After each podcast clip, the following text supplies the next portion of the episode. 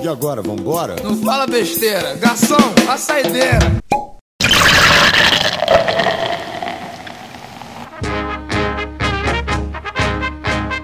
Boa noite, torcida tricolor. Aqui é a galera do SPF Cat com mais um Saideira. Hoje para falar do jogo de São Paulo 0, Colom 1. Estou aqui com meu grande amigo Betão. Fala, Beto. Boa noite. Boa noite, Milton. Boa noite, presida. Boa noite, torcida. Felizmente aí não saímos com uma vitória. Mas o Tricolor vai reverter esse placar lá. Estamos aí na, na esperança. O time vinha numa crescente muito grande aí. E deu esse revés. Tomara que, que seja esse revés o, um, um baldinho de água fria aí pra baixar um pouco a bola da mídia, que a mídia começou a puxar nosso saco. Aí quando puxa nosso saco não tá certo. tá certo. E estamos aqui também essa noite com o grande presida. Fala, presida.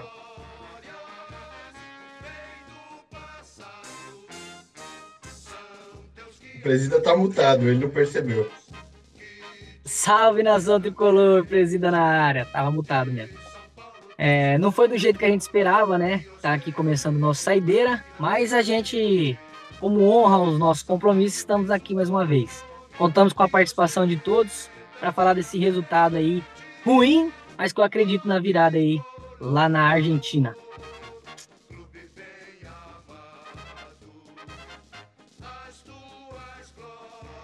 Tá mutado, Emil. Agora quem tá mutado sou eu. Acho que o pessoal vai ver que é um sinal. O pessoal não, não tá muito afim de conversa hoje. Betão, vamos falar um pouquinho do jogo. Como que você viu a partida do São Paulo nessa noite?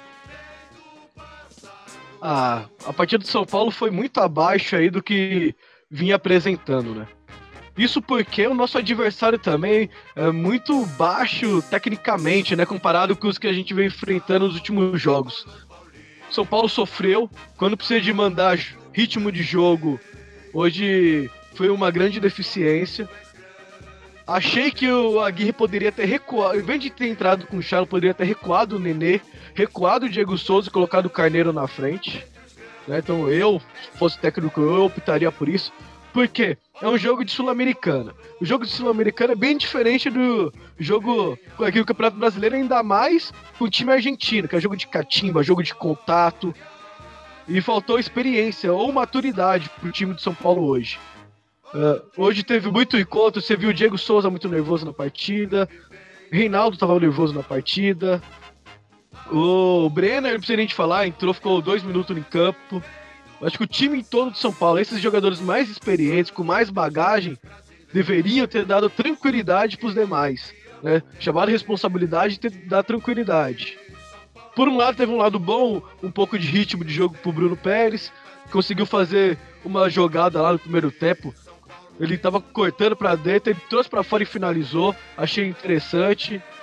Só que o São Paulo precisa de aproximar mais para fazer mais triangulações, né? Hoje o São Paulo choveu bola na área. Diego Souza não é um centroavante de, de área, aquele lá que fica lá esperando essa bola para empurrar pro gol. Ele é um cara que, que sabe finalizar, mas é o principal ponto forte dele é a chegada de trás, né? Essa bola cruzada lateral não é o forte dele. Seria o forte do Carneiro. Carneiro é esse cara, o Diego Souza não, é um cara de, de forte, sabe proteger a bola, mas para cabecear essa bola chegando, não é o forte dele. São Paulo tentou, finalizar, tentou finalizar poucas vezes. Achei que poderia ter finalizado um pouquinho mais no gol. Tá certo, Betão. E, e vou perguntar agora pro Presida. Presida, você acha que a sequência que o São Paulo teve de jogos com bastante dificuldade pesou hoje? Acha que hoje o São Paulo sentiu, por talvez ter ficado um pouquinho mais relaxado mentalmente, sentiu um pouco a sequência e, e, por isso não fez um bom jogo ou você acha que foi alguma questão tática?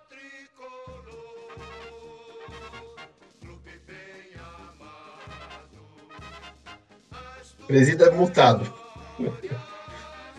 Não, Milton. Eu acho que não interfere muito, não. Eu acho que a questão é mais é, a tática, a escolhida. O São Paulo, nos últimos jogos, era o adversário que estava propondo o jogo e o São Paulo contra-atacando. Então é muito mais fácil para esse time, do jeito que a gente joga, é, contra-atacar, porque o nosso contra-ataque ele é muito mortal. A, as poucas chances que a gente tem, a gente vai lá e guarda. E hoje, a gente teve que propor o jogo, teve que ir para cima.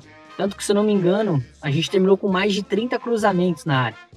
E só foi entrar o Carneiro aos 30 do segundo tempo, que teoricamente é o mais alto ali da, do ataque, né?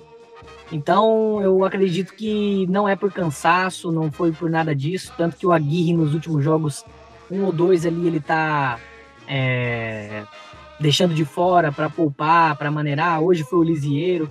Então, acho que não. Acho que quem tá jogando é porque realmente quer, é, ou porque tá bem e, e porque tava todo mundo preparado.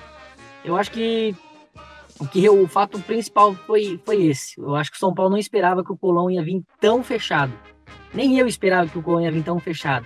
Eu não imaginava que o São Paulo ia golear, por exemplo, mas eu imaginava assim uns 2 a 0. Acho que eu achei que a gente ia fazer um gol rápido e o Colón ia vir para cima e naquele contra-ataque que é de lei do São Paulo a gente ia matar o jogo. E não foi assim, né? É, duas linhas ali dificílimas de passar. Para mim o melhor jogo do o melhor jogador do time hoje foi o Hudson, pra ter uma ideia. Ele defendeu, ele atacou, teve as melhores chances do, do, do São Paulo Senti muita falta do Nenê hoje. É, ele só foi aparecer ali faltando 5, 10 minutos para acabar o jogo. É, ele estava muito mal, estava errando passe, não estava é, arriscando de fora da área. Eu achei que o Aguirre também errou nas substituições. É, tirou o Bruno Pérez, que eu acho que no primeiro tempo ele foi muito bem. Inclusive arriscou um chute, dois chutes fora da área foram dele. O Reinaldo, apesar de não estar tá tão bem no jogo, mas ele é fundamental nesse contra-ataque.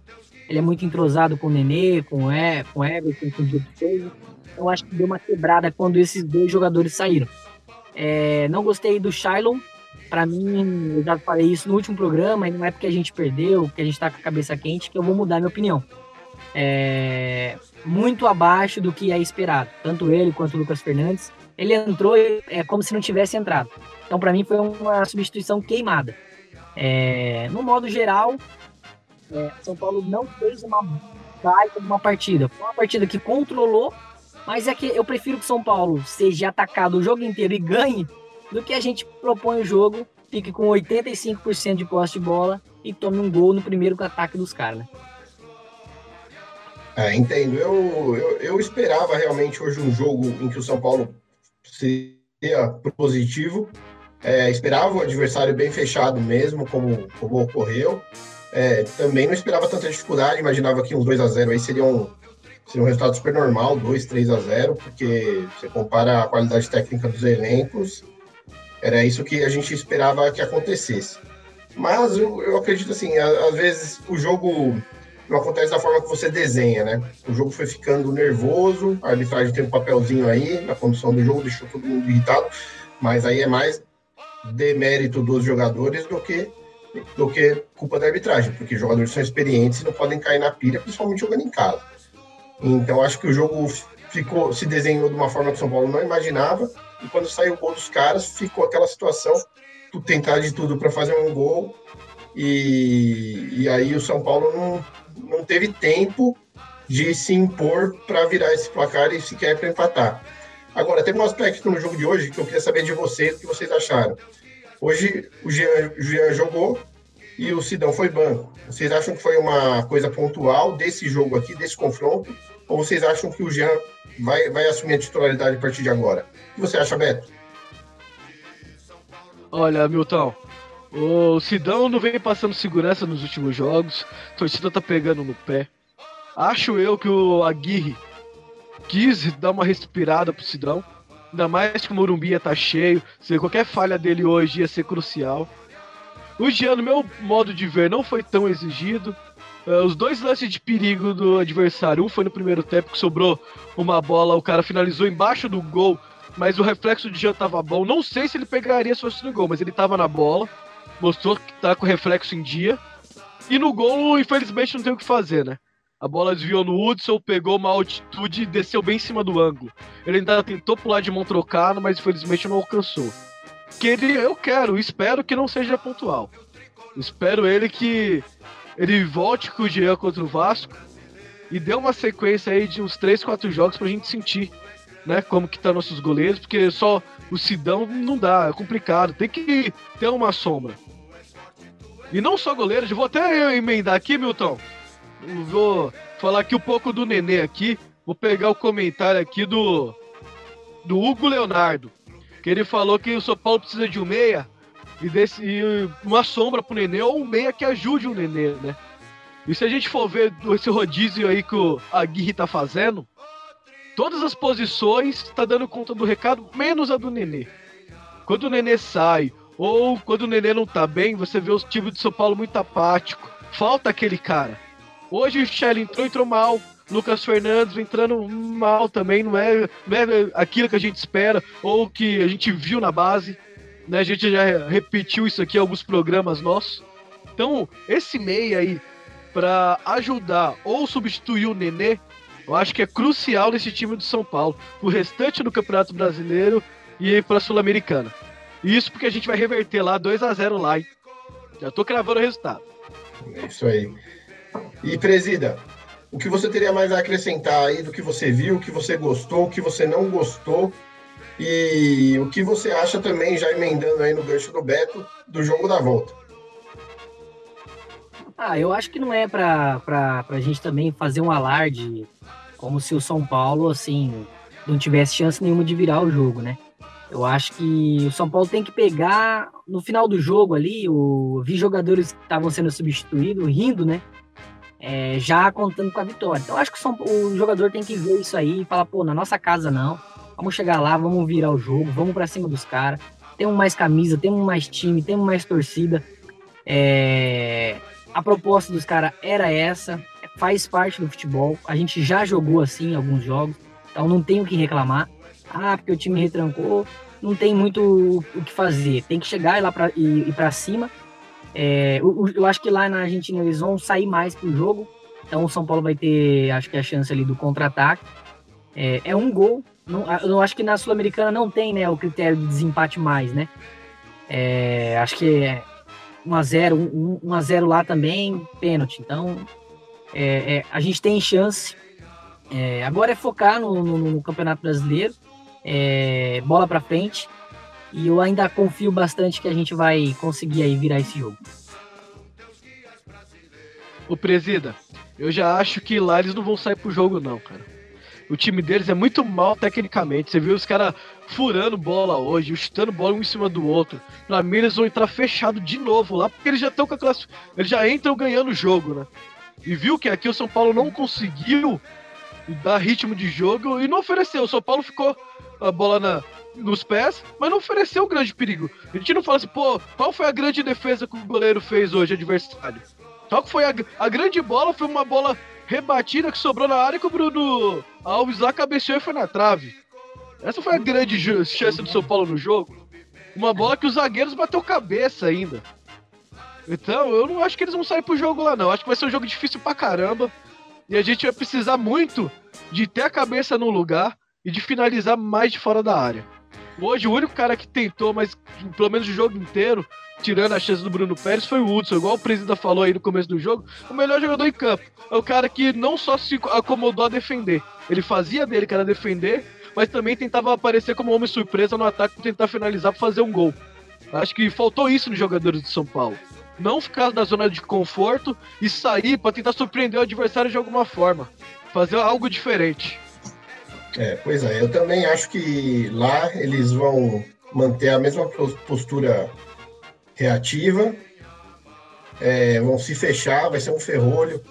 É, o, o Colón ele é um time que não tem protagonismo na Argentina, porém é um time que frequenta a primeira divisão.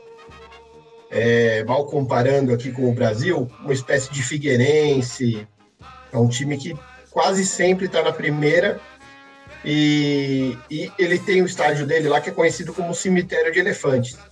E ele ganhou esse apelido porque na década de 60 ele recebeu alguns jogos lá é, e ganhou de alguns adversários difíceis. Ganhou do Boca Juniors, ganhou do Santos do Pelé e recebeu essa alcunha, né? Cemitério de Elefantes. Então eu acredito que eles vão apostar na força da torcida, na catimba, vão apostar muito na catimba e vão manter essa postura defensiva é, apostando no 0 a 0 né? Mas acredito também que o São Paulo, se for mais focado, é, usar essa arma de bater de fora da área, porque tem qualidade mesmo para bater de fora quando tiver muita gente dentro da área.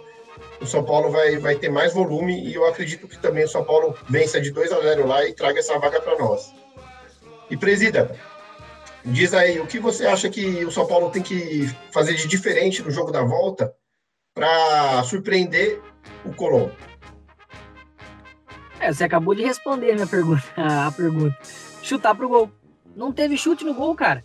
É, tá errado. O, o Hudson ser o melhor jogador de São Paulo jogando em casa, tá errado. Alguma coisa tá errado. Não pode ser o volante de marcação, o cara que tem que desarmar e dar o primeiro passe, ser o melhor jogador do time. Alguma coisa tá errado.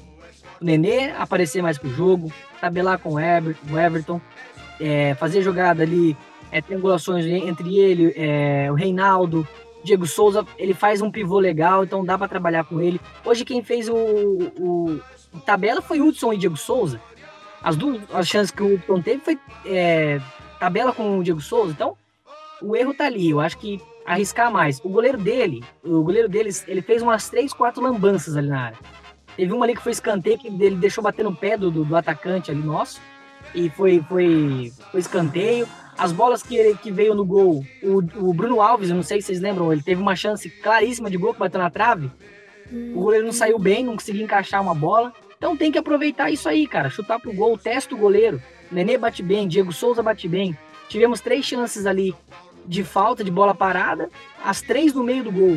Então, assim, um pouco mais de atenção, mais vontade, mais é, vontade de vencer mesmo, assim, de, de, como se fosse uma final, como estava sendo o Campeonato Brasileiro faz parte. Eu entendo, não é para acabar o mundo, mas tem que mudar a postura.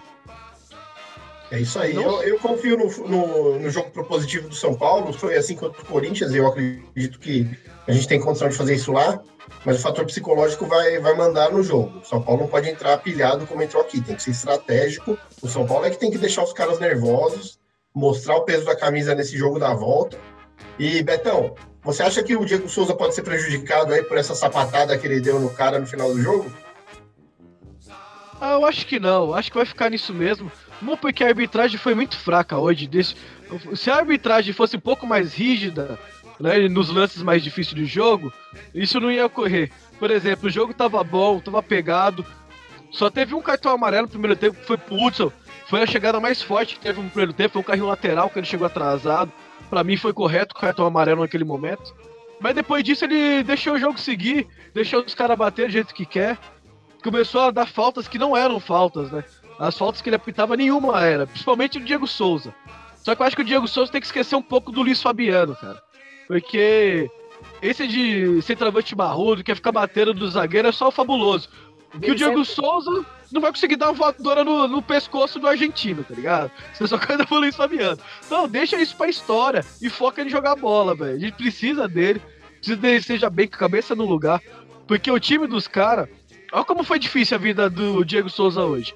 O time dos caras veio foi jogar no 3-5-2, com a bola no pé. Sem a bola no pé, recuava os dois ala e os meio campos jogava no 4-5-1. Ele ficou no meio de três zagueiros o Yunanê ficou no meio de uma linha com 5 e outra linha com 4. Ou seja, a bola não ia entrar ali nunca.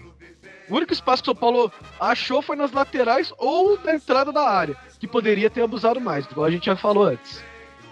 É isso aí. Bom, a gente está chegando aqui ao final do nosso saideira.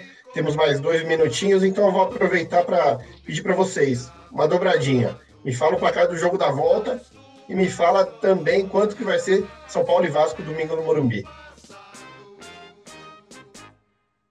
Olha, eu acho que contra o Vasco, é, eu tinha apostado no 3 a 0 mas depois do jogo de hoje eu vou ser mais cauteloso, né?